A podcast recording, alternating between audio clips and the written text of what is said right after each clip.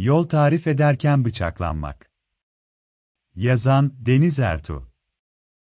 Durakta otobüs beklerken yaşlı bir kadın yanınıza yanaşıp size, ya nereden gidebilirim, diye soruyor. Herhangi bir şey düşünmeden yolu tarif etmeye çalışıyorsunuz ve tam bu esnada yaşlı kadın çantasından çıkardığı bıçakla sizi tam kalbinizden bıçaklıyor. Dakikalar içinde son nefesinizi veriyorsunuz. Oysa sadece yaşlı bir kadına yardım edecektiniz. Bu hafta İsrail'in bir gerçeğinden ve bir kısım medyanın körlüğünden bahsedeceğim. İsrail'de bıçakla işlenen cinayetler. Birkaç gün evvel Beersheba kentinde bir İsrailli Arap teröristin benzin istasyonunda bir kadını bıçaklayıp, bir gencin üzerine aracını sürüp, alışveriş merkezindeki birkaç kişiye de saldırıp öldürmesine şahit olduk. Filistin basını teröristin kimliğini Muhammed Galib Ebu El-Kuyan olarak açıkladı. El-Kuyan'ın IŞİD'e üyelikten 4 senedir hapiste olduğu ve tahliye edildiği bilgisini de veriyorlar. Çarşamba günü saldırıda hayatını kaybeden 4 kurbanın cenaze törenleri kalabalık bir grubun katılımıyla gerçekleştirildi. Başbakan Bennett terörle mücadele edileceğine dair açıklamalar yaptı. Bu, İsrail için artık bilindik bir şablon haline gelmiş durumda. Bu olaydan yola çıkarak bizim basınımıza pek yansımayan, bıçaklı eylemleri, yeniden değerlendirmek gerektiğini düşünüyorum.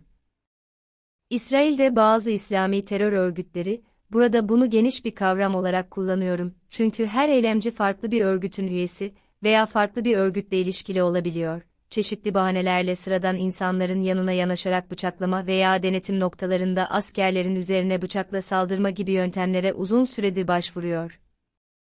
Bunun yanı sıra kalabalıkların üzerine araç sürme eylemleri de ilk İsrail'de görülmeye başlandı.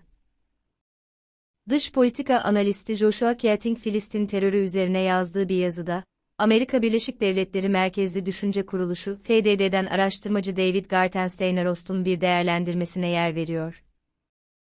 Gartensteineros'ta göre, İsrail'de ortaya çıkan bu araçla saldırma eylemleri bombalı bir saldırı düzenlemekten daha kolay. Ancak tercih edilme sebebi sadece bu değil. Aynı zamanda ülkede uygulanan etkin güvenlik önlemleri sebebiyle bir yere bomba sokmak neredeyse imkansız. Bu yüzden araçla saldırmayı tercih ediyorlar. Hatta bu eylem türü dünyada da yaygınlaştı. Hatırlayacaksınız, benzer eylemleri Kanada ve Pekin'de de görmüştük. Avrupa'da da İslami değil ama başka motivasyonlarla bu tür eylemler gerçekleştirilmişti. Dönelim yeniden İsrail'e. Filistinlilerin bu tip eylemleri son iki haftada sıklaştı. 19 Mart'ta Kudüs'teki Hebron Caddesi'nde karşıdan karşıya geçen bir gence bıçakla saldırıda bulunuldu. Neyse ki genç hafif yaralarla kurtuldu. Benzer şekilde, bu kez 20 Mart'ta Doğu Kudüs'te bir polis memuru aynı şekilde yaralandı. Olayların sıklaşmasından bir yorum çıkarmak için erken olduğunu düşünüyorum. Ama burada asıl vurgulanması gereken, bunun artık İsrail'de Filistinli teröristlerin bir yöntemi olarak benimsenmiş olması.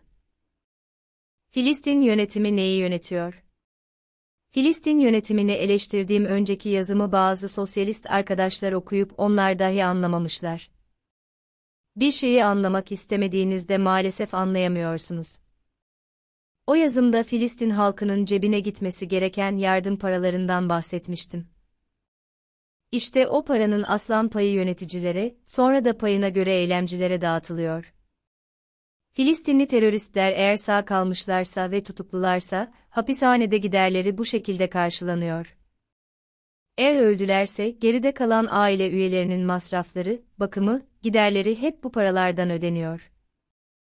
Siz de örneğin herhangi bir vakfa para yatırıp, Filistinli yetim öksüzlere destek sağladım, sanıyorsunuz, ama paranızı teröristler yiyor. Yeniden hatırlatayım birçok ülke, yardımların terörün finansmanı için kullanıldığı gerekçesiyle, Birleşmiş Milletler yakın doğudaki Filistinli mültecilere yardım ve bayındırlık ajansı, UNRWA üzerinden Filistin'e olan yardımları durdurdu. Üstelik olayın bir de vicdan ve etiği rafa kaldırıp, her türlü yöntemi meşrulaştıran bir tarafı var. Şaka değil. Son saldırıdan sonra Filistin'de saldırıyı kutlayan gruplar basına yansıdı. İsrail'in yönetimine herhangi bir etkisi olmayan dört masum insanın ölümünü tatlı yiyerek kutlayan insanların olduğu bir taraftan bahsediyorum ve ülkemizdeki Filistin davası savunucuları bunlarla beraber saf tutuyor. Belki hatırlarsınız, 11 Eylül saldırıları olduğunda da Filistinliler yine kutlama amaçlı baklava dağıtmışlardı. Peki böyle bir iklimin Filistinli çocuklara ne faydası var? Filistinli bir çocuğun büyüdüğünde seçenekleri İsraillileri bıçaklamak veya bir grup İsraillinin üzerine araç sürmek mi olacak? Filistin yönetimini destekleyen arkadaşlara soruyorum. Daha ne kadar Filistinli çocuğun hayatının bitirilmesini destekleyeceksiniz? Masum insanları bıçaklamak onurlu bir davanın yöntemi midir? Bir de olayın şöyle bir boyutu var.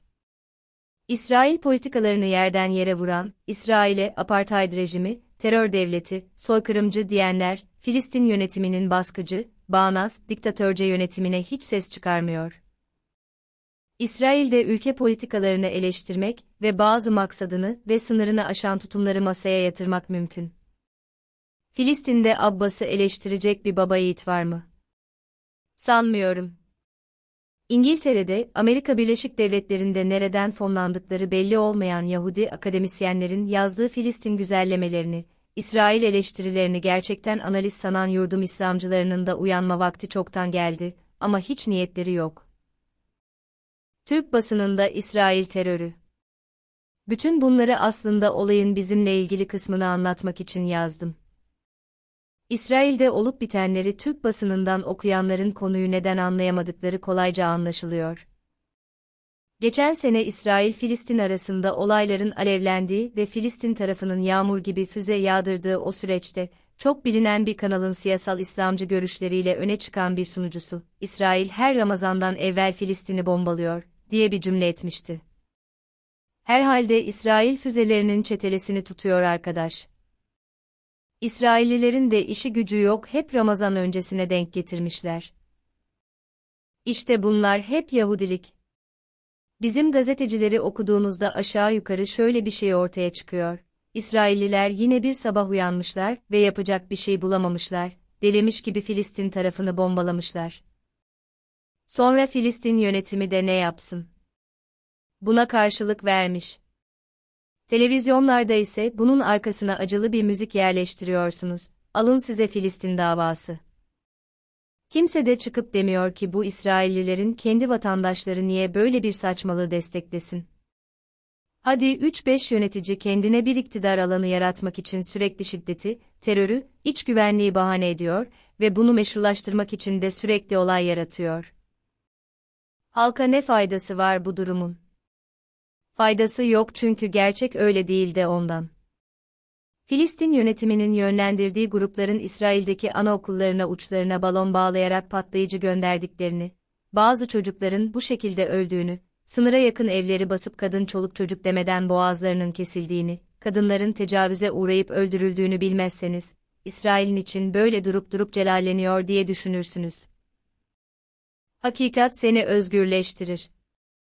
Hazreti İsa'nın yeni ahitte Yuhanna 8, 32'de geçen çok bilinen bir sözü vardır. Hakikati bileceksiniz ve hakikat sizi özgür kılacak.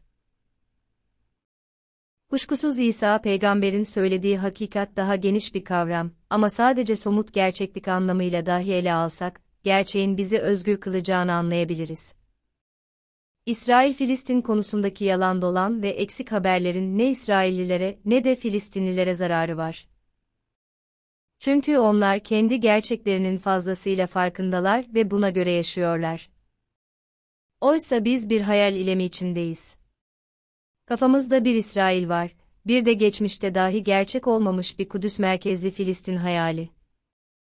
Gazeteciler, bütün bunların bir yanılsamadan ibaret olduğunu göstermek ve İsrail'in de Filistin'in de gerçekten ne yaşadığını bize anlatmakla mükelleftir. Türk halkının doğruyu duymaya hakkı var televizyonlara çıkıp Hamas propagandası yapacağım diye yalan yanlış haberleri sunmak halka hizmet değildir. Bütün bunların ışığında bakıldığında, asıl soru şu, doğrudan bizi ilgilendirmeyen bu konuda bile kurgulanmış ve yanlı haber yapan bu gazetecilerin ve bir kısım medyanın, bize bizi anlattıklarında doğru söylediklerine nasıl emin olabiliriz?